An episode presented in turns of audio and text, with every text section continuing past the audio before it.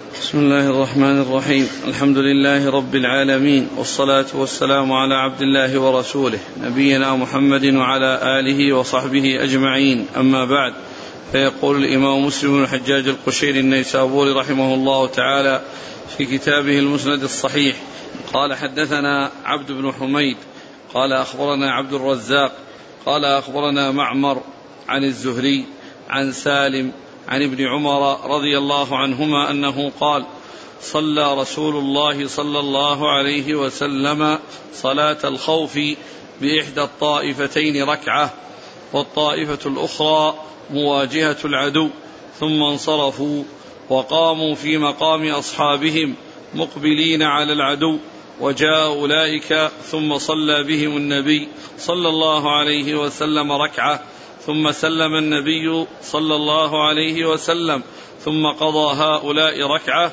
وهؤلاء ركعة. بسم الله الرحمن الرحيم، الحمد لله رب العالمين وصلى الله وسلم وبارك على عبده ورسوله نبينا محمد وعلى آله وأصحابه أجمعين. أما بعد فهذه الأحاديث تتعلق بصلاة الخوف التي جاءت عن رسول الله صلى الله عليه وسلم على أحوال متعددة وصلاة الخوف هي من أوضح الأدلة الدالة على وجوب صلاة الجماعة لأنه إذا كان إذا كانت الجماعة لم تسقط في هذه الشدة وفي هذه الأحوال العصيبة التي يعني يلتقي فيها المسلمون بالكفار وقد آه، آه، جاء أنهم يصلون جماعة ولا يصلون فرادى ولا يصلون جماعات متعددة وإنما يكون جماعة واحدة. هذا من أوضح الأدلة على أن صلاة الجماعة واجبة. صلاة الجماعة واجبة والأدلة كثيرة على وجوب صلاة الجماعة وأن التخلف عنها من علامة النفاق ولكن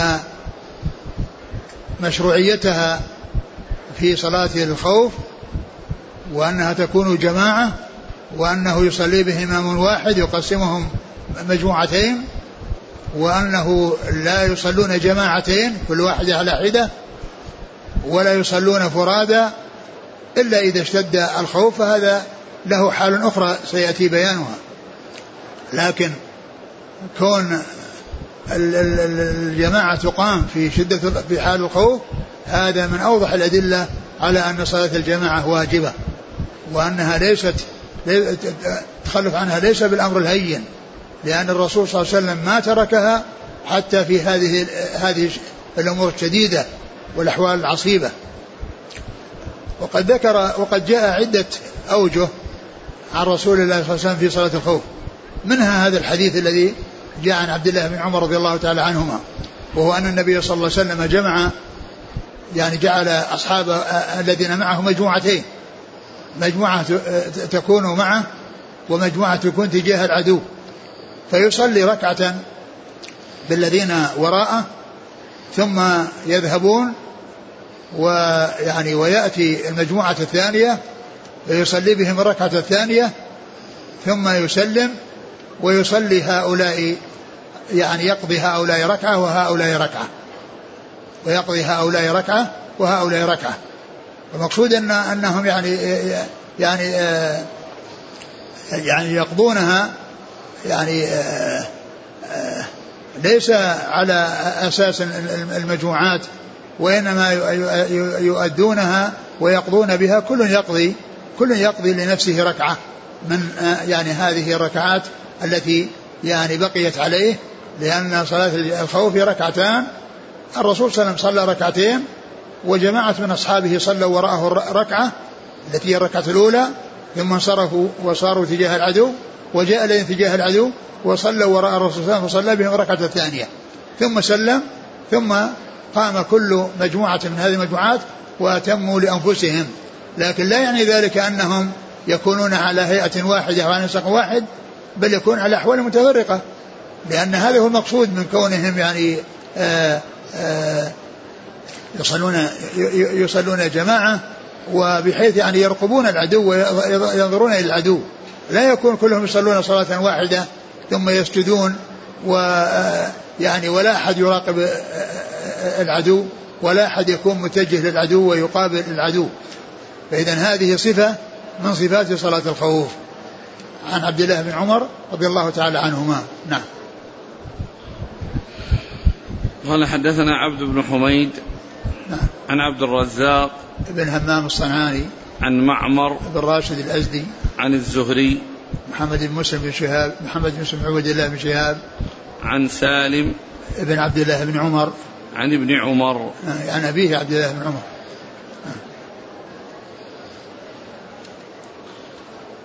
قال وحدثنيه أبو الربيع الزهراني قال حدثنا فليح عن الزهري عن سالم بن عبد الله بن عمر عن أبيه أنه كان يحدث عن رسول الله صلى الله عليه وسلم يحدث عن صلاة رسول الله صلى الله عليه وسلم في الخوف ويقول صليتها مع رسول الله صلى الله عليه وسلم بهذا المعنى. نعم.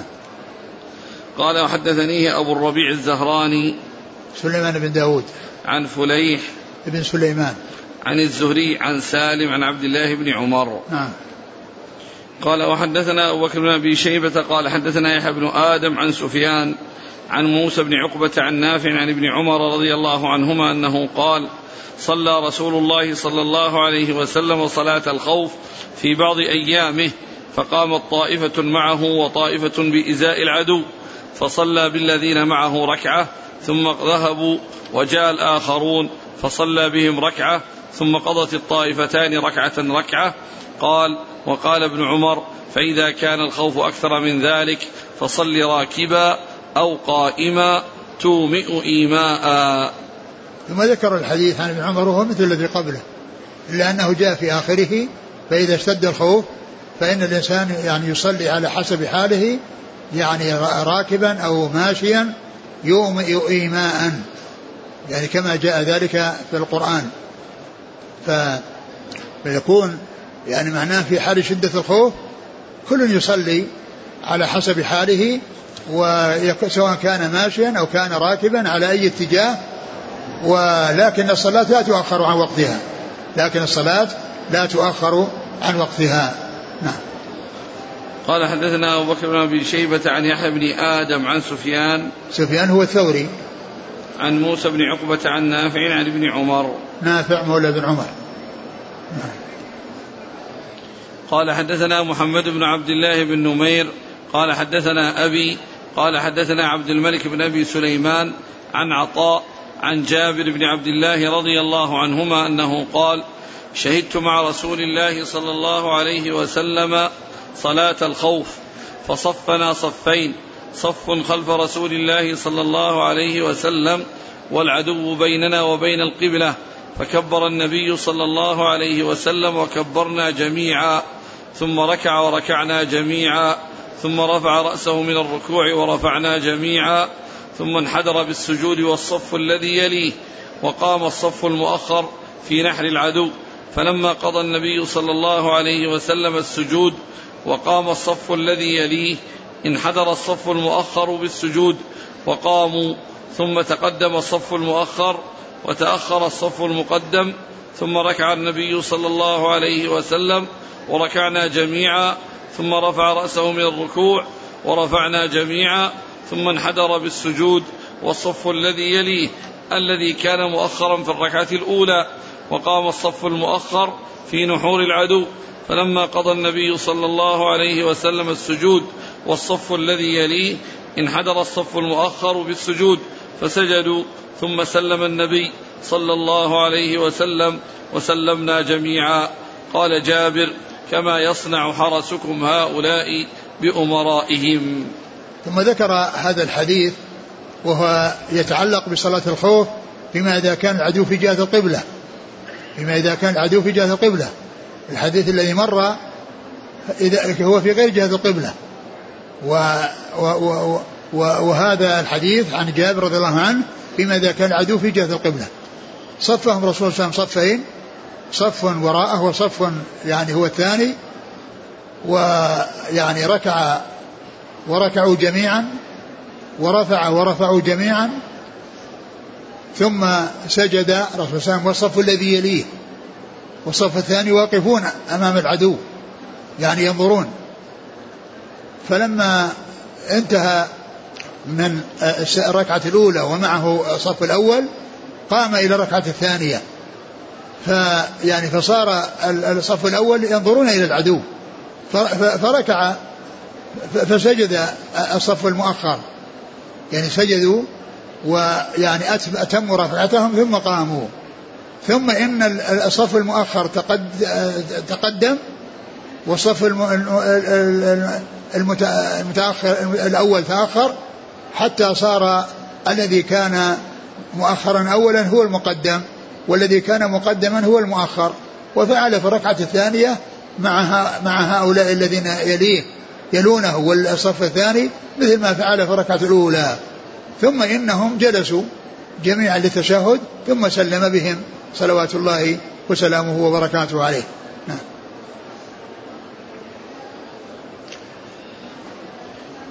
قال حدثنا محمد بن عبد الله بن نمير عن أبيه عن عبد الملك بن أبي سليمان عن عطاء بن أبي رباح. عن جابر بن عبد الله. نعم. قال جابر كما يصنع حرسكم هؤلاء بأمرائهم. كما يصنع حرسكم هؤلاء بأمرائهم. يعني معناه أن الأمراء يعني يكون يعني يقوم على رؤوسهم الحرس. فيكون يعني هذه الهيئة التي هي كون الرسول صلى الله عليه وسلم مع الصف الأول يعني آه، آه، آه، ساجدين وأولئك قائمون قائمون واقفون. يعني فهذا يشبه يعني هذه الهيئة التي تحصل من الذين يقفون حراسا على رؤوس الأمراء. نعم.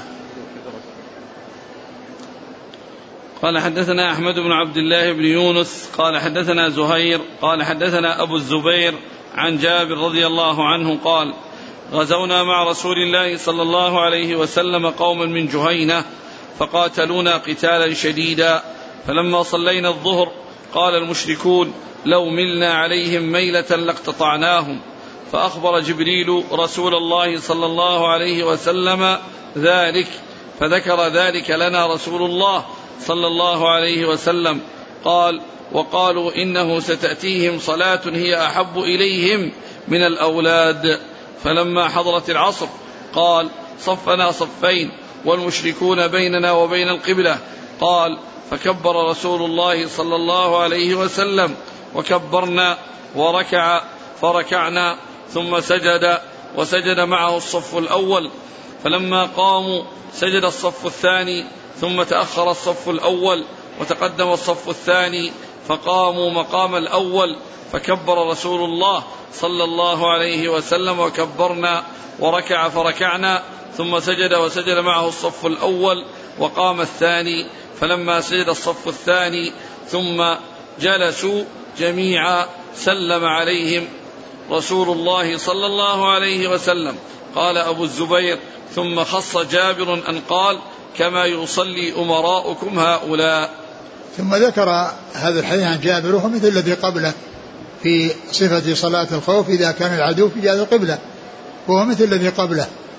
وفيه فيه, فيه, فيه قصة في مقدمته وهي أن يعني قوما من جهينة مشركين قاتلوهم قتالا شديدا وقالوا إن, إن أنهم يعني ستأتي عليهم صلاة هي أحب إليهم من الأولاد.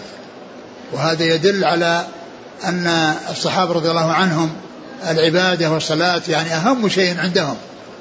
وما كما أن الأولاد هم من أحب الناس إلى إلى إلى آبائهم وأمهاتهم فيعني فيقول أن الصلاة أحب إليهم من الأولاد لأن محبة الأولاد معروفة ومغروزة في الفطر فالكفار يقولون أن الصلاة أحب إليهم من أولادهم أحب إليهم من أولادهم وأنهم يعني آه يعني آه يغيرون عليهم في وقت صلاتهم. فالرسول فجبريل أخبر الرسول بالذي قالوا وأخبر وسلم أصحابه بذلك. ثم إنه لما جاءت العصر صلى بهم. يعني هذه الصلاة التي هي كصفة التي قبلها كصفة الحديث كصفة الصلاة في حديثه السابق. نعم. قال حدثنا أحمد بن عبد الله بن يونس نعم. عن زهير زهير بن معاوية أبو خيثمة. عن أبي الزبير. محمد بن مسلم بن تدرس. عن جابر. نعم. قال حدثنا عبيد الله بن معاذ العنبري. قال حدثنا أبي. قال حدثنا شعبة. عن عبد الرحمن بن القاسم. عن أبيه. عن صالح بن خوات بن جبير. عن سهل بن أبي حتمة رضي الله عنه أن رسول الله صلى الله عليه وسلم صلى بأصحابه في الخوف فصفهم خلفه صفين فصلى بالذين يلونه ركعة ثم قام فلم يزل قائما حتى صلى الذين خلفهم ركعة. ثم تقدموا وتأخر الذين كانوا قدامهم فصلى بهم ركعة ثم قعد حتى صلى الذين تخلفوا ركعة ثم سلم. أعد. صالح بن خوات عن سال بن أبي حثمة. نعم. أن رسول الله صلى الله عليه وسلم صلى بأصحابه في الخوف فصفهم خلفه صفين. فصلى بالذين يلونه ركعة ثم قام فلم يزل قائما حتى صلى الذين خلفهم ركعة. ثم تقدموا وتأخر الذين كانوا قدامهم فصلى بهم ركعة. ثم قعد حتى صلى الذين تخلفوا ركعة ثم سلم. أعد. عن سال بن أبي حثمة أن رسول الله صلى الله عليه وسلم صلى بأصحابه في الخوف فصفهم خلفه صفين. نعم. فصلى بالذين يلونه ركعة ثم قام فلم يزل قائما حتى صلى الذين خلفهم ركعة. ثم تقدموا وتأخر الذين كانوا قدامهم فصلى بهم ركعة ثم قعد. حتى صلى الذين تخلفوا ركعة ثم سلم. وهذه صفة من صفات صلاة الخوف وهي أن الرسول صلى الله عليه وسلم صف أصحابه صفين وصلى بهم ويعني لما يعني آه، آه، ركع أو صلى معه الصف الأول يعني آه، صلى معه الصف الأول أتموا لأنفسهم. أتموا لأنفسهم بمعنى أنه صلوا وهو قائم صلوا ركعة. ثم إنهم يعني فرغوا منها وانصرفوا وسلموا وذهبوا إلى جهة العدو. ثم تقدمت المجموعة الثانية وصلى بهم الركعة التي بقيت من صلاته التي بقيت من صلاته وهي الثانية. ثم إنهم يعني آه، آه، أتموا لأنفسهم ركعة وسلم بهم صلوات الله وسلامه وبركاته عليه. أعيد الحديث. عن جابر. عن سهل. عن سهل.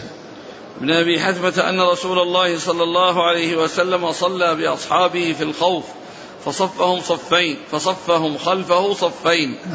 فصلى بالذين يلونه ركعة ثم قام فلم يزل صلى ركعة ثم قام ولم يزل قائما وهؤلاء الذين يلونه اتموا ركعة ثم سلموا وذهبوا ثم جاء الذين يعني وراءهم وركعوا معه يعني ركعة وثبت جالسا وأتموا لأنفسهم ثم سلم بهم.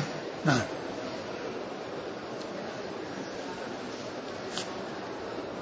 فصلى بالذين يلونه ركعة ثم قام فلم يزل قائما حتى يعني في الركعة الثانية. قام للركعة الثانية فلم يزل قائما حتى هؤلاء صلوا ركعة.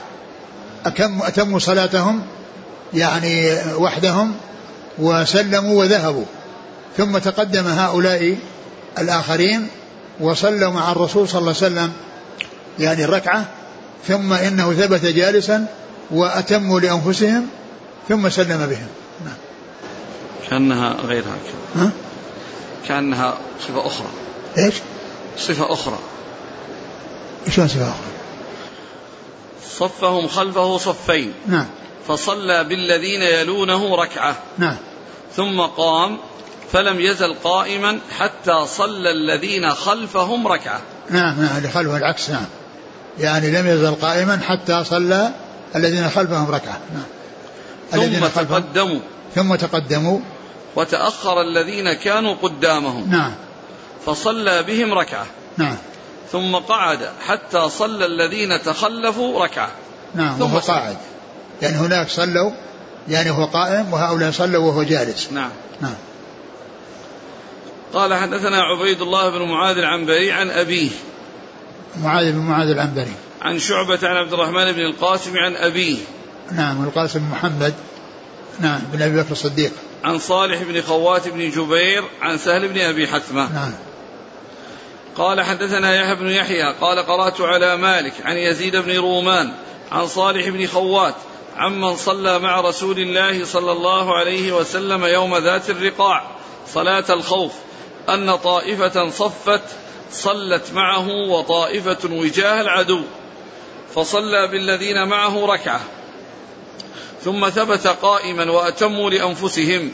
ثم انصرفوا فصفوا وجاه العدو وجاءت الطائفة الأخرى فصلى بهم الركعة التي بقيت ثم ثبت جالسا وأتموا لأنفسهم ثم سلم بهم. ثم ذكر هذا الحديث عن صالح بن خوات عمن صلى وهو وهو سهل بن أبي حثمة. وهذه الصلاة يعني فيها يعني تشبه الصلاة الأولى التي جاءت عن عبد الله بن عمر إلا أن الصلاة الأولى فيها أن كل واحد آه، يعني صلى يعني آه، ركعة وأنهم لم يقضوا. وأما هنا فإن كل مجموعة صلت ركعتين ركعة مع الرسول صلى الله عليه وسلم وركعة يعني بمفردهم. قال صلى صلى قال في ذات الرقاع. أن طائفة صفت صلت معه وطائفة وجاه العدو. يعني طائفة صلت معه وطائفة وجاه العدو. يعني معناه يعني هي مثل الطائفة الأولى أو الصفة الأولى. يعني وجاه العدو فصلى يعني بالطائفة الأولى معه ركعة ثم فصلى بالذين معه ركعة ثم ثبت قائما ثم ثبت قائما وأتموا لأنفسهم. يعني هم ركع ركعوا وسجدوا وسلموا وذهبوا. ثم جاءت الطائفة الثانية وصلوا معه الركعة التي بقيت من صلاته ويعني آه، وأتموا لأنفسهم. يعني بعدما جلس أتموا لأنفسهم ثم سلم بهم قال صلى بالذين معه ركعة ثم ثبت قائما وأتموا لأنفسهم. يعني وهو قائم. يعني أتموا لأنفسهم صلوا ركعة الباقية. نعم. صلوا ركعة الباقية وسلموا وراحوا ثم انصرفوا فصفوا وجاه العدو. نعم. وجاءت الطائفة الأخرى فصلى بهم الركعة الرسول صلى الله عليه وسلم بقي وحده يعني بقي وحده في إمامته. ذهبت الطائفة الأولى التي أتم صلاتها ركعة مع الرسول صلى الله عليه وسلم وركعة أتموها وهو قائم. ثم جاءت تلك الطائفة ويعني صلى بهم ركعة وبعد ذلك الله ركعة وجلس نعم. ثم جلس بقي, جال بقي جالسا وأتموا لأنفسهم. يعني صلوا ركعة ثانية. ثم سلم بهم. قال حدثنا يحيى بن يحيى قال قرأت على مالك عن يزيد بن رومان عن صالح بن خوات عمن صلى مع رسول الله صلى الله عليه وسلم. نعم. الحافظ بن حافظ بن حجر أثار يعني ها؟ الحافظ بن حجر في الفتح. إيه. تكلم عمن هنا أبهم. أيوه. عمن صلى عليه وسلم يوم ذات الرقاع. نعم. فقيل إن اسمه ام سهل بن أبي حثمه نعم. كما في رواية القاسم المتقدمه كما؟ في رواية القاسم نعم نعم. بن محمد. نعم. وهذا هو الظاهر من رواية البخاري يقول الحافظ. ولكن الراجح أنه أبوه. أبوه؟ خوات ابن جبير. لأن أبا أويس روى هذا الحديث عن يزيد بن رومان شيخ مالك فيه فقال عن صالح بن خوات عن أبيه. أخرجه ابن منده في معرفة الصحابة من طريقه وأخرجه البيهقي من طريق عبد الله بن عمر عن القاسم بن محمد عن صالح بن خوات عن أبيه. وجزم النووي في تهذيبه بأنه خوات بن جبير. تهذيب الأسماء واللغات. وقال إنه محقق من رواية مسلم وغيره. وسبقه لذلك الغزالي. من رواية مسلم؟ اي نعم. وقال إنه محقق من رواية مسلم وغيره. بس مسلم ما جاء فيه هذيك الجبير ذكر والد خوات. وسبقه لذلك الغزالي. فقال إن صلاة ذات الرقاع في رواية خوات بن جبير. وقال الرافعي في شرح الوجيز اشتهر هذا في كتب الفقه. والمنقول في كتب الحديث رواية صالح بن خوات عن سهل بن أبي حثمة وعمن صلى مع النبي صلى الله عليه وسلم. قال فلعل المبهم هو خوات والد صالح. قال الحافظ وكأنه لم يقف على رواية خوات التي ذكرتها. وبالله التوفيق. ويحتمل أن صالحا سمعه من أبيه ومن سهل بن أبي حثمة. نعم.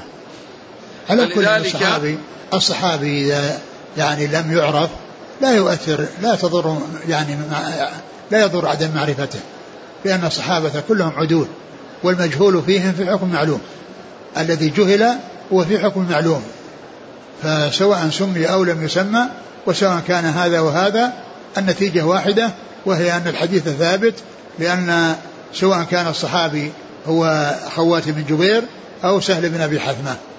نعم. قال احتملنا صالحا سمعه من أبيه ومن سهل بن أبي حثمة في ذلك يبهمه تارة ويعينه أخرى. إلا أن تعيين كونها كانت ذات الرقاع إنما هو في روايته عن أبيه وليس في رواية صالح عن سهل أنه صلاها مع النبي صلى الله عليه وسلم. وينفع هذا فيما سنذكره قريبا من استبعاد أن يكون سهل بن أبي حثمة كان في سن تاريخ من وينفع هذا فيما سنذكره قريبا من استبعاد أن يكون سهل بن أبي حثمة كان في سن تاريخ من يخرج في تلك الغزاة. فإنه لا يلزم من ذلك ألا يرويها. فتكون روايته إياها مرسل صحابي. فبهذا يقوى تفسير الذي صلى مع النبي صلى الله عليه وسلم بخوات. والله أعلم انتهى كلام الحافظ رحمه الله. في الفتح المجلد السابع.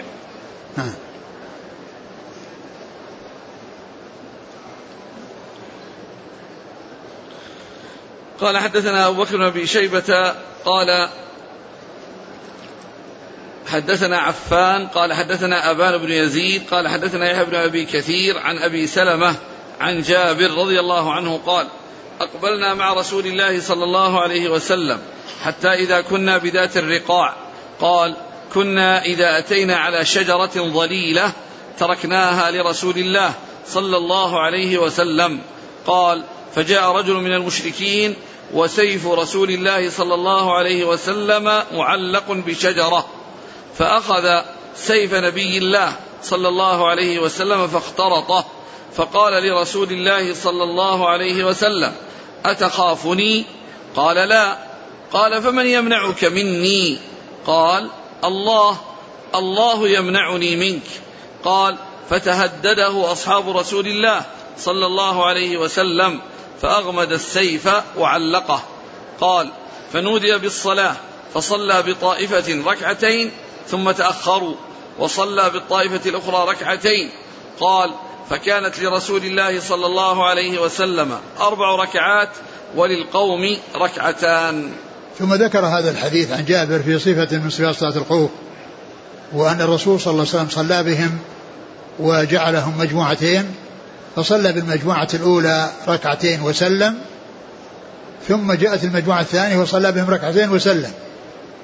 فيكون الرسول صلى الله عليه وسلم صلى صلاتين إحداهما الأولى فرض والثانية نفل. فتكون الأولى مفترض بمفترض مفترضين بمفترض والثانية مفترضون بمتنفل. وهذا من الأدلة التي يستدل بها على صلاة المفترض خلف المتنفل. صلاة المفترض خلف المتنفل. وقد جاء في ذلك أحاديث يعني تدل على على ذلك غير هذا الحديث. والحديث الذي كان في حجة الوداع وأن الرسول صلى الله عليه وسلم ثبت أنه صلى بمكة الظهر يوم العيد وجاء في الحديث بعض الحديث الصحيح أنه صلاها في منى وأن العلماء اختلفوا في ذلك فمنهم من رجح أنه في مكة ومنهم من رجح أنه بمنى وبعض العلماء جمع بين الحديثين بأن يكون صلى الله عليه وسلم صلى بمكة الظهر عندما دخل وقتها ثم إنه ذهب إلى منى والناس كانوا ينتظرونه فصلى بهم آه، آه، الظهر آه، عليه الصلاة والسلام فيكون صلاته الأولى بمكة يعني يعني وهو مفترض وصلاته في أصحابه في منى وهو متنفل فيكون هذا من جنس ما جاء في هذا الحديث. وفي فهذه صفة صفة من صفات صلاة الخوف وهي أنه يصلي بمجموعة ركعتين ويسلم ثم يعني تكون تجاه العدو ثم المجموعة الثانية يصلي بها ركعتين ثم يسلم. فيكون أربع يعني معناه أربعا يعني آه، ليست متصلة وإنما اثنتان مع بتسليم مع الركعة مع الجماعة الأولى واثنتان بتسليم مع الجماعة الثانية. وقد جاء في بعض الأحاديث التصريح والتفصيل في ذلك وأنه صلى بهم ركعتين وسلم ثم صلى بالركعتين المجموعة الثانية الركعتين وسلم.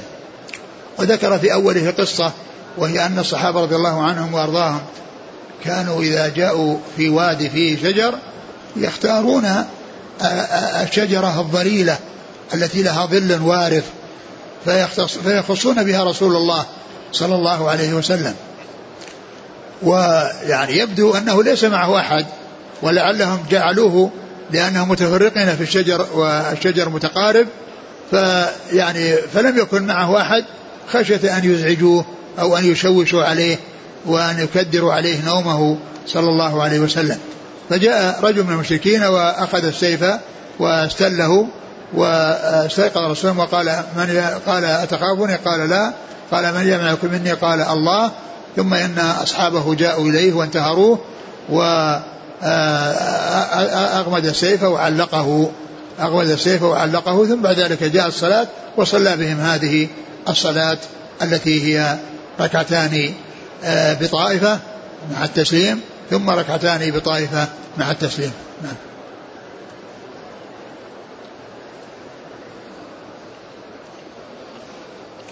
قال حدثنا أبو بكر بن شيبة عن عفان. عفان بن مسلم الصفار. عن أبان بن يزيد. العطار. عن يحيى بن أبي كثير. نعم اليمامي. أبي سلمة. بن عبد الرحمن بن عوف. عن جابر. نعم. قال وحدثنا عبد الله بن عبد الرحمن الدارمي قال أخبرنا يحيى يعني بن حسان قال حدثنا معاوية وابن سلام قال أخبرني يحيى قال أخبرني أبو سلمة بن عبد الرحمن أن جابر رضي الله عنه أخبره أنه صلى مع رسول الله صلى الله عليه وسلم صلاة الخوف فصلى رسول الله صلى الله عليه وسلم بإحدى الطائفتين ركعتين ثم صلى بالطائفة الأخرى ركعتين فصلى رسول الله صلى الله عليه وسلم أربع ركعات وصلى بكل طائفة ركعتين. وهذا مثل الذي قبله. قال حدثنا عبد الله بن عبد الرحمن الدارمي عن يحيى يعني ابن حسان عن معاوية وهو ابن سلام عن يحيى عن أبي سلمة بن عبد الرحمن يحيى هو ابن أبي كثير في الإسناد الأول. يحيى بن أبي كثير عن أبي سلمة. نعم. نعم انتهى. نعم. هذا آخر الباب نعم. آه آه في الدرس الماضي يعني جاء سؤال عن أن إذا يعني إذا يعني اختلفنا في غيرنا هل يكون سببا في اختلافنا؟ وهذا لفظ أو سؤال مجمل يحتاج يحتاج فيه إلى التفصيل. ف يعني إذا كان المقصود من ذلك أن يعني الناس اختلفوا. هذا يقول فلان ثقة ويقول هذا فلان ضعيف. وهذه طريقة المتقدمين. يعني بحيث أن كل يبدي ما عنده في الرجل. فهذا لا, ي... لا يعني هذا بيان للواقع وبيان الحق ويعني خدمة للسنة وسبيلا لمعرفة صحيحها من ضعيفها. وهذا لا يقتضي أن يكون بين هؤلاء الذين اختلفوا. في هذا موثق وهذا مضعف أن يكون هناك بينهم اختلاف بسبب توثيق من وثق وتضعيف من ضعف وإنما هذا كل أدى ما عليه وكل أخبر بما عنده ولا يكون ذلك سببا في أن يكون بينهم شيء من الحزازات والعداوات لأنهم اختلفوا.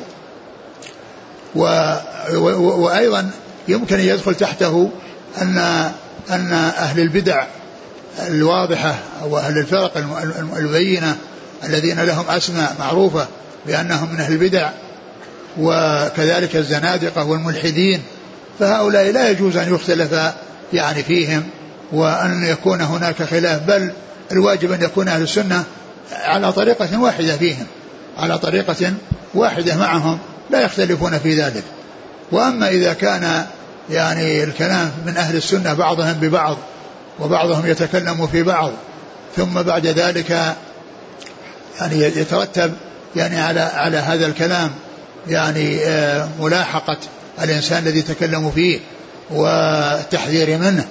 ويعني يترتب على ذلك أن بعض صغار الطلبة يأتون إلى أمثالهم من الصغار فيقول إما أن تبدع فلانا الذي بدعه فلان وإلا بدعناك فهذا من من من من, من, يعني عمل يعني من أسوأ ما يكون.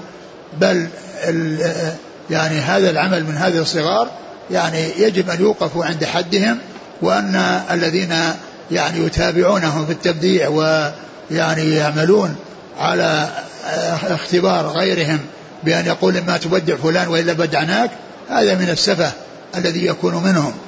وإنما الواجب أن أهل السنة يعني يحسن بعضهم إلى بعض ويعني يذكر بعضهم بعضهم بالخير وإذا وجد من أحدهم خطأ يعني يرد عليه ثم يترك ولا يلاحق ويتابع. هذا هو الذي يعني ينبغي وأنا قد وضحت يعني في كتاب رفقا أهل السنة بأهل السنة يعني كلام جماعة كثيرة من العلماء في بيان أن من كان من أهل السنة وحصل منه خطأ فإنه يعني لا يتابع على خطأه ولكن لا يحذر منه وينفر لأنه لا يسلم أحد من الخطأ وقد ذكرت كلام كلام الذهبي وكلام غيره من من العلماء هذا يعني ما أردت أن أبينه لما في المسألة السابقة من من الإيهام ومن الإبهام وأن الأمر يحتاج إلى إلى تفصيل وقد أوضحت ذلك الرسالة التي أشرت إليها. ثم إنه ما فيما يتعلق بصلاة الخوف أنا سبق أن آه، تكلمت أو شرحت كتاب شرح ادب المشي إلى الصلاة للشيخ محمد الوهاب رحمه الله وتكلم هو على صلاة الخوف وأنا تكلمت وشرحت يعني كلامه وأتيت بالصيغ أو بالصفات التي جاءت عن رسول الله صلى الله عليه وسلم وهي كما قال الإمام أحمد صحت صلاة الخوف من ستة أوجه أو سبعة كلها ثابتة فيعني ثم ذكر يعني شيخ الإسلام محمد بن رحمه بعض الصفات وأنا تكلمت وشرحت يعني كلامه وذكرت سبعا من الصفات التي جاءت عليها صلاة الخوف عن رسول الله صلى الله عليه وسلم. وأحضر الكتاب وهو في صفحة 133 صفحة 33 بعد المئة. قال الشيخ محمد بن الوهاب رحمه الله تعالى صحت صلاة الخوف عن النبي صلى الله عليه وسلم من ستة أوجه أو سبعة كلها جائزة. وأما حديث سهل فأنا أختاره وهي صلاة ذات الرقاع. طائفة صفت معه وطائفة وجاه العدو فصلى بالتي معه ركعة ثم ثبت قائما وأتموا لأنفسهم ثم انصرفوا وصفوا وجاه العدو وجاءت الطائفة الأخرى فصلى بهم الركعة التي بقيت من صلاته ثم ثبت جالسا وأتموا لأنفسهم ثم سلم بهم متفق عليه وله أن يصلي بكل طائفة صلاة ويسلم بها رواه أحمد وأبو داود والنسائي ويستحب حمل السلاح فيها لقوله تعالى وليأخذوا أسلحتهم ولو قيل بوجوبه لكان له وجه لقوله تعالى ولا جناح عليكم إن كان بكم أذى من مطر أو كنتم مرضى أن تضعوا أسلحتكم. قلتم حفظكم الله. صلاة الخوف جاءت في أحاديث عن رسول الله صلى الله عليه وسلم على أوجه متعددة. الأول حديث صالح بن خوات عمن شهد مع رسول الله صلى الله عليه وسلم يوم ذات الرقاع صلاة الخوف أن طائفة صفت معه وطائفة وجاه العدو فصلى بالتي معه ركعة ثم ثبت قائما وأتموا لأنفسهم ثم انصرفوا فصفوا وجاه العدو وجاءت الطائفة الأخرى فصلى بهم الركعة التي بقيت من صلاته ثم ثبت جالسا وأتموا لأنفسهم ثم سلم بهم. رواه البخاري ومسلم. وفي صحيح البخاري ومسلم تعيين الصحابي وهو سهل بن أبي حثمة. وهذه الصفة هي التي اختارها الإمام أحمد كما ذكره المصنف. الثاني حديث ابن عمر رضي الله عنهما قال غزوت مع النبي صلى الله عليه وسلم قبل نجد فوازينا العدو فصاففناهم. فقام رسول الله صلى الله عليه وسلم يصلي لنا فقامت طائفة معه وأقبلت طائفة على العدو فركع رسول الله صلى الله عليه وسلم بمن معه وسجد سجدتين ثم انصرفوا مكان الطائفة التي لم تصلي فجاءوا فركع رسول الله صلى الله عليه وسلم بهم ركعة وسجد سجدتين ثم سلم فقام كل واحد منهم فركع لنفسه ركعة وسجد سجدتين رواه البخاري ومسلم. الثالث حديث حذيفة رضي الله عنه عن ثعلبة بن زهدم قال كنا مع سعيد بن العاص بطبرستان فقال أيكم صلى مع رسول الله صلى الله عليه وسلم صلاة الخوف؟ كنا, كنا مع سعيد بن العاص نعم. بطبرستان. نعم. فقال أيكم صلى مع رسول الله صلى الله عليه وسلم صلاة الخوف؟ فقال حذيفة أنا. فقام حذيفة فصف الناس خلفه صفين. صفا خلفه وصفا موازي, موازي العدو. فصلى بالذين بالذي خلفه ركعة. ثم انصرف هؤلاء إلى مكان هؤلاء. وجاء أولئك فصلى بهم ركعة ولم يقضوا. رواه أبو داود والنسائي واللفظ له وإسنادهما صحيح. ومثله حديث ابن عباس أن النبي صلى الله عليه وسلم صلى بذي قرد وصف الناس خلفه صفين صفا خلفه وصفا موازي العدو. فصلى بالذين خلفه ركعة ثم انصرف هؤلاء إلى مكان هؤلاء وجاء أولئك فصلى بهم ركعة ولم يقضوا. رواه النسائي بإسناد صحيح. وهذه صفة من الصفات وهي أن أن الرسول صلى الله عليه وسلم بكل بأصحابه ركعة وأن أنهم اكتفوا بركعة واحدة ولم يصلوا ولم يقضوا ولم يأتوا شيء بشيء آخر مثل ما حصل في حديث ابن عمر وإنما اكتفوا بركعة واحدة. اكتفوا بركعة واحدة كما جاء في هذا الحديث. ثم فيه يعني آه، يعني آه، هناك قول شاذ وهو أن صلاة الخوف إنما كانت مع الرسول صلى الله عليه وسلم وبعد ذلك لا تشرع صلاة الخوف. وهذا يعني قول باطل وغير صحيح. وهذا الحديث الذي معنا من أدلته لأن الصحابة رضي الله عنهم كانوا يصلون صلاة الخوف بعد وفاة الرسول صلى الله عليه وسلم كما في هذا الحديث الذي معنا. يعني يكون آه يعني آه الأمير سعيد بن العاص قال أيكم صلى مع صلاة الخوف؟ قال أبو هريرة. لا حذيفة. قال حذيفة أنا.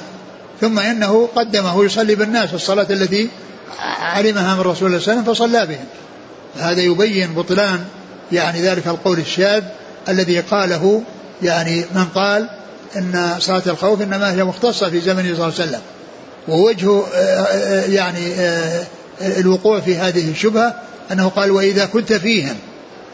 وهذا لا يعني ذلك أن الصلاه تكون إذا كان إذا كان فيهم وإنما هذا بيان يعني أنه يعني يعلمهم يعني بالفعل يعني وأن هذا من تعليمه صلى الله عليه وسلم حيث يكون معهم.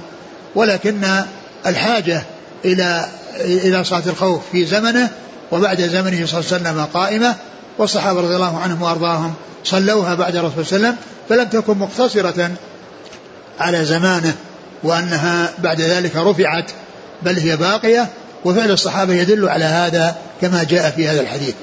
هذه صفة أيضا من صفات صلاة الخوف. نعم. الرابع حديث جابر رضي الله عنه وفيه فصلى بطائفة ركعتين ثم تأخروا وصلى بالطائفة الأخرى ركعتين وكان للنبي صلى الله عليه وسلم أربع وللقوم ركعتان. رواه البخاري ومسلم. وعند النسائي عنه بلفظ أن النبي صلى الله عليه وسلم صلى بطائفة من أصحابه ركعتين ثم سلم ثم صلى بآخرين أيضا ركعتين ثم سلم. وعن أبي بكرة رضي الله وللنسائي وللنسائي بلفظ نعم. أن النبي صلى الله عليه وسلم صلى بطائفة من أصحابه ركعتين نعم. ثم سلم نعم.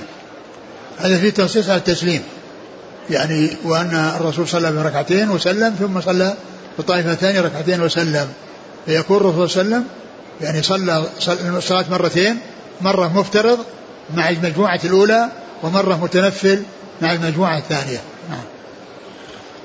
وعن أبي بكرة رضي الله عنه أن رسول الله صلى الله عليه وسلم صلى بالقوم في الخوف ركعتين ثم سلم ثم صلى بالقوم الآخرين ركعتين ثم سلم فصلى النبي صلى الله عليه وسلم اربعا رواه النسائي وهو حديث صحيح وقوله فصلى النبي صلى الله عليه وسلم أربعة يعني أن الأوليين فريضة والأخريين نافلة نعم. الخامس حديث أبي هريرة رضي الله عنه من طريق مروان بن الحكم أنه سأل أبا هريرة هل صليت مع رسول الله صلى الله عليه وسلم صلاة الخوف؟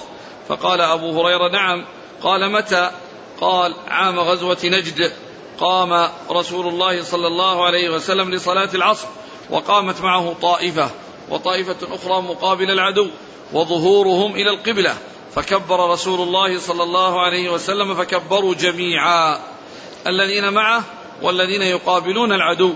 ثم ركع رسول الله صلى الله عليه وسلم ركعة واحدة وركعت معه الطائفة التي تليه ثم سجد وسجدت الطائفة التي تليه والآخرون قيام مقابل العدو. ثم قام رسول الله صلى الله عليه وسلم وقامت الطائفة التي معه فذهبوا إلى العدو فقابلوهم وأقبلت الطائفة التي كانت مقابل العدو فركعوا وسجدوا ورسول الله صلى الله عليه وسلم قائم كما هو. ثم قاموا فركع رسول الله صلى الله عليه وسلم ركعة أخرى وركعوا معه وسجد وسجدوا معه ثم أقبلت الطائفة التي كانت مقابل العدو فركعوا وسجدوا ورسول الله صلى الله عليه وسلم قاعد ومن معه ثم كان السلام فسلم رسول الله صلى الله عليه وسلم وسلموا جميعا فكان لرسول الله صلى الله عليه وسلم ركعتان ولكل رجل من الطائفتين ركعتان ركعتان رواه أبو داود والنسائي واللفظ له وإسنادهما صحيح. أعد أعد. أعد الحديث. حديث أبي هريرة رضي الله عنه من طريق مروان بن الحكم أنه سأل أبا هريرة هل صليت مع رسول الله صلى الله عليه وسلم صلاة الخوف؟ فقال أبو هريرة نعم. قال متى؟ قال عام غزوة نجد. قام رسول الله صلى الله عليه وسلم لصلاة العصر وقامت معه طائفة وطائفة أخرى مقابل العدو. وظهورهم إلى القبلة. فكبر رسول الله صلى الله عليه وسلم فكبروا جميعا الذين معه والذين يقابلون العدو. يعني كلهم دخلوا في الصلاة. يعني كلهم دخلوا في الصلاة الذين معه والذين وراءه والذين هم وجاه العدو. وقد يكون أن أنهم يعني بدأوا الصلاة وهم إلى ظهورهم لها قبلة وقد يكون أنهم دخلوا في الصلاة ووجوههم إلى القبلة ثم بعد ذلك انحرفوا وصاروا إلى إلى إلى مقابلة العدو. نعم. ثم ركع رسول الله صلى الله عليه وسلم ركعة واحدة وركعت معه الطائفة التي تليه. ركعين الركوع. ركعة سلم ركعة واحدة. إيه؟ وركعات معه الطائفة التي تليه. نعم. ثم سجد وسجدت الطائفة التي تليه. نعم. والآخرون قياما قيام مقابل العدو. نعم.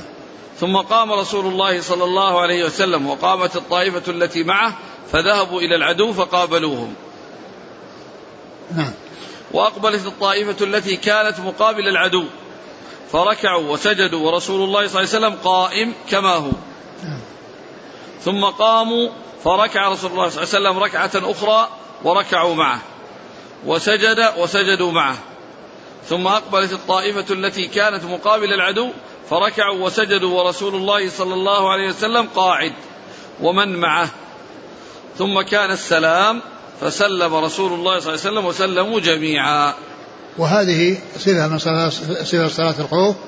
يعني يعني فيها أن أن أن المجموعة التي يعني تدخل في الصلاة مع الرسول صلى الله عليه وسلم تصلي يعني تدخل الصلاة وهم ووجوههم يعني مقابل العدو ثم يصلي بهم ركعة ويذهبون ثم بعد تأتي تلك الركعة المجموعة ثم يعني يصلي بهم ثم يذهبون فيكون المجموعتين كلهم تساووا بأنهم يعني كان بعض صلاتهم وهم وجاه العدو بعض صلاتهم وهم وجاه العدو.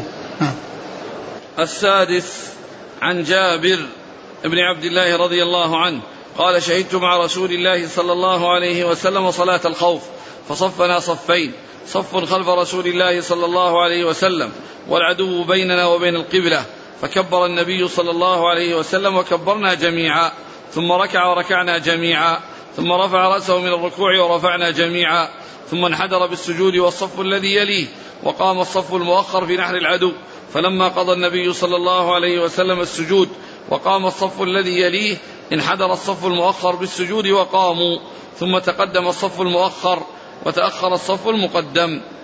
ثم ركع النبي صلى الله عليه وسلم وركعنا جميعا ثم رفع رأسه من الركوع ورفعنا جميعا ثم انحدر بالسجود والصف الذي يليه الذي كان مؤخرا في الركعة الأولى وقام الصف المؤخر في نحور العدو. فلما قضى النبي صلى الله عليه وسلم السجود والصف الذي يليه انحدر الصف المؤخر بالسجود فسجدوا ثم سلم النبي صلى الله عليه وسلم وسلمنا جميعا.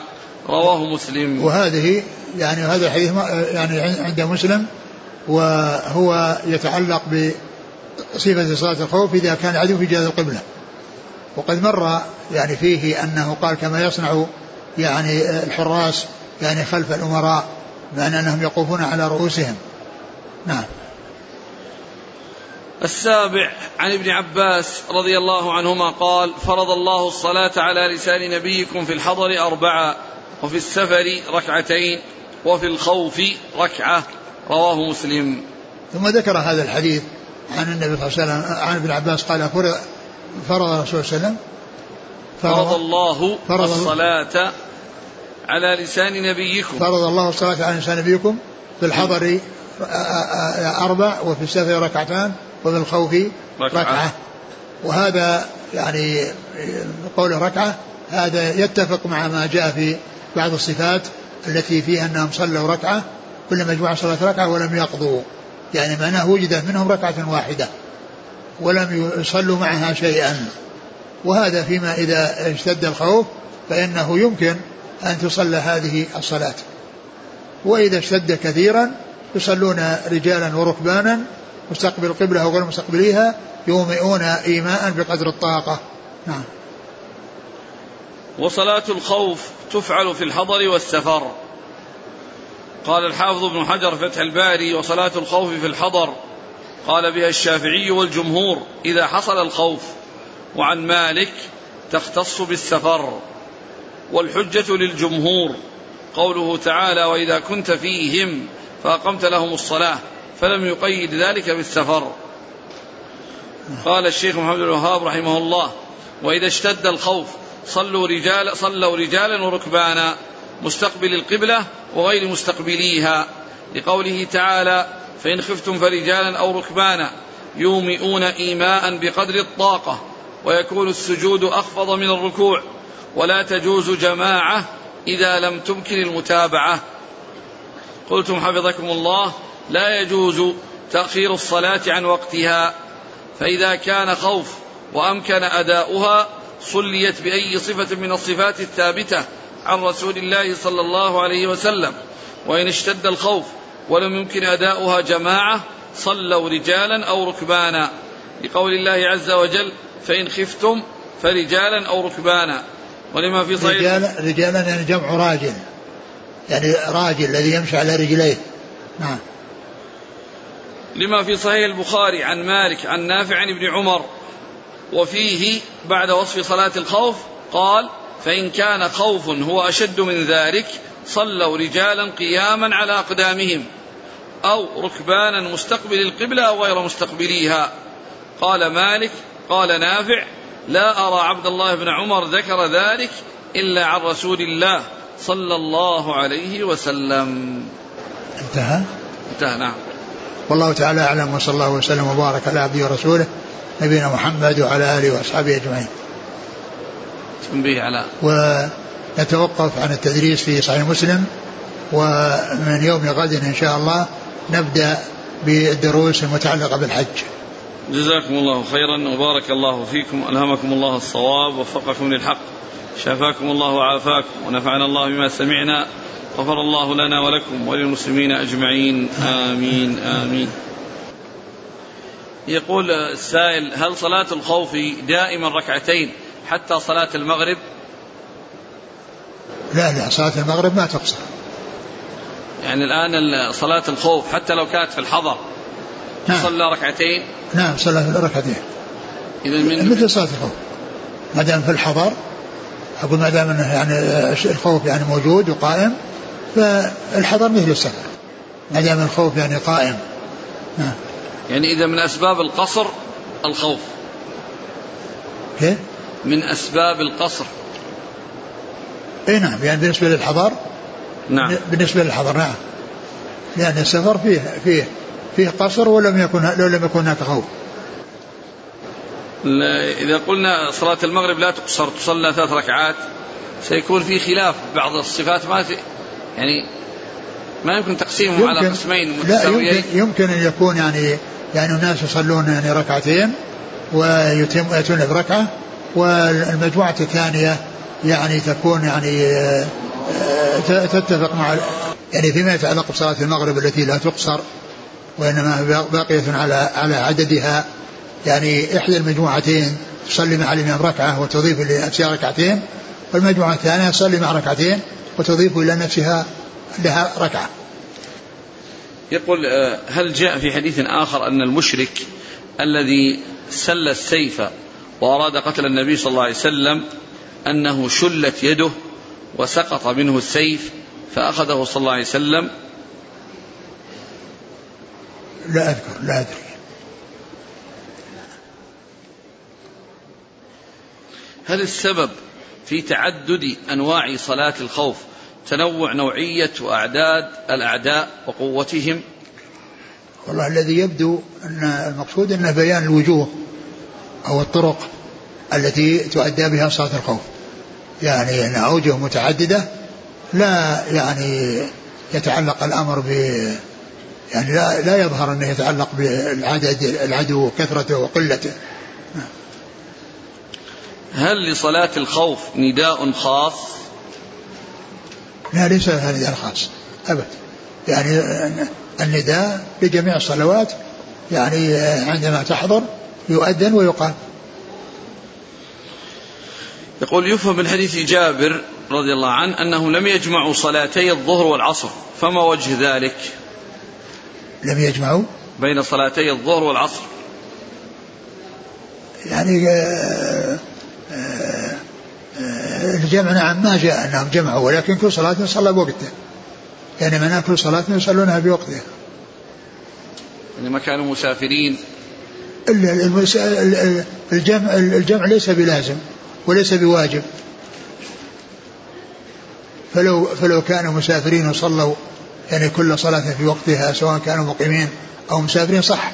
إلا أن الذي ينبغي فيما إذا جد السير أنهم يجمعون. ولكنه لا يقال أن هذا أنه لازم وأنه واجب ولا يجوز لهم أن يصلوا كل صلاة على حدة وأنهم يتركوا الجمع. يقول هل لازم أن يكون في صلاة الخوف أن يكونوا صفين؟ هل هل؟ يلزم في صلاة الخوف أن يقسموا إلى صفين أو يمكن يكون أكثر من صفين؟ يمكن يكون أكثر من صفين إذا كانوا كثيرين. إذا كانوا كثيرين. يعني و يعني لا يحصل إسماعهم. يعني بيكون صفين و لأنه لو كان يعني صف واحد يعني يكون طويل جدا لا سيما إذا كانوا بال يعني بأعداد هائلة يعني بالآلاف وما إلى ذلك فإن هذا يعني يصير متباعد. لكن يعني إذا قسموا مجموعات صفين صفين لا بأس بذلك. يقول إذا اشتد الخوف هل تصلى صلاة المغرب ركعة واحدة؟ هو الذي يبدو لأن الحديث الذي قال صلاة الخوف ركعة اللي هو حديث ابن عباس يعني يدل على أن كل صلاة صلى ركعة واحدة. هل لإقامة صلاة الخوف عدد معين؟ هل إيش لإقامة صلاة الخوف عدد معين. لا ليس في ليس في عدد معين. يمكن أن يكون يعني ثلاثة ثلاثة. يعني إذا كانوا ستة يكون ثلاثة ثلاثة. كيف تكون صلاة الخوف في هذا الزمن مع وجود الطائرات المدافع الصواريخ؟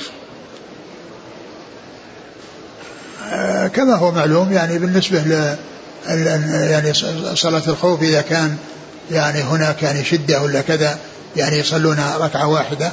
ويعني آه، وإلا تصلى كل صلاة يعني في وقتها لأن يعني هذه أشياء تأتي بين حين وآخر ما هي متواصلة يعني باستمرار. نعم. القراءة في صلاة الخوف جهرية أم سرية؟ الجهرية جهرية والسرية سرية. ما كان في في صلاة الليل جهر وما كان في صلاة النهار سر. في الخوف وفي غير الخوف. هل من محظور شرعي في تمثيل كيفية صلاة الخوف لا سيما للعامة؟ والله ما لا في ليس هناك حاجة إلى يعني أن شيء لا يعرف إلا بالتمثيل. لا يعرف إلا بالتمثيل. يعني الحكاية كافية والناس يفهمون سواء كانوا عامة أو خاصة. هذا شبيه بالمثال اللي قالوا إنه يسوون كعبة. يعني والناس يشوفونها. يعني الناس يشوفون الكعبة من كل مكان في نفس صورتها اللي على حقيقتها دون أن يحتاجوا إلى أن يوجدوا كعبة والناس يطوفون بها أو يشيرون إلى الطواف بها. كم مرة صلى النبي صلى الله عليه وسلم صلاة الخوف في حياته؟ لا أدري. يقول يوجد من الناس لا زالوا مغترين بالدولة الداعشية أيوة. التي تزعم إقامة الجهاد وإحياء الخلافة الإسلامية. فهل من توجيه بارك الله فيكم؟ أنا تكلمت يعني على هذا ولي كلمة منشورة. يعني آه، ظهرت في رمضان. ظهرت في شهر رمضان في آخر شهر رمضان. وقد بينت فيها أن يعني أن الأمر يتعلق بمجموعتين مجموعة الداعشيين وهؤلاء يعني عليهم أن يتقوا الله عز وجل وأن يعني لا يعني يعملون أعمالا يعني فيها ضرر على المسلمين وألا يحصل منهم يعني إيذاء الناس وتقتيلهم وبأبشع القتل وقطع رؤوسهم بالسكاكين يعني الذي الذي الذي اشتهر عنهم. والذي ظهر عنهم وأن عليهم أن يعني يتقوا الله عز وجل وأن يبتعدوا عن هذا قبل أن تكون آه، دولتهم في مهب الريح. قبل أن تكون دولتهم في مهب الريح.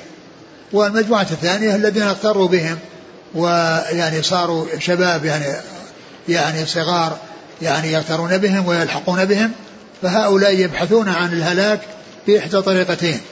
إما يلبسون الأحزمة الناسفة التي يموتون بسببها أو بذبحهم بالسكاكين. فأنا كتبت كلمة وهي موجودة منشورة. يعني فصلت فيها الكلام. آه، في ذكر قصة الأعرابي هذا الذي سل السيف. أيه. عند ابن إسحاق لما نزل رسول الله صلى الله عليه وسلم تحت شجرة نزع ثوبيه ونشرهما على الشجرة. ليجف من مطر أصابه واضطجع تحتها.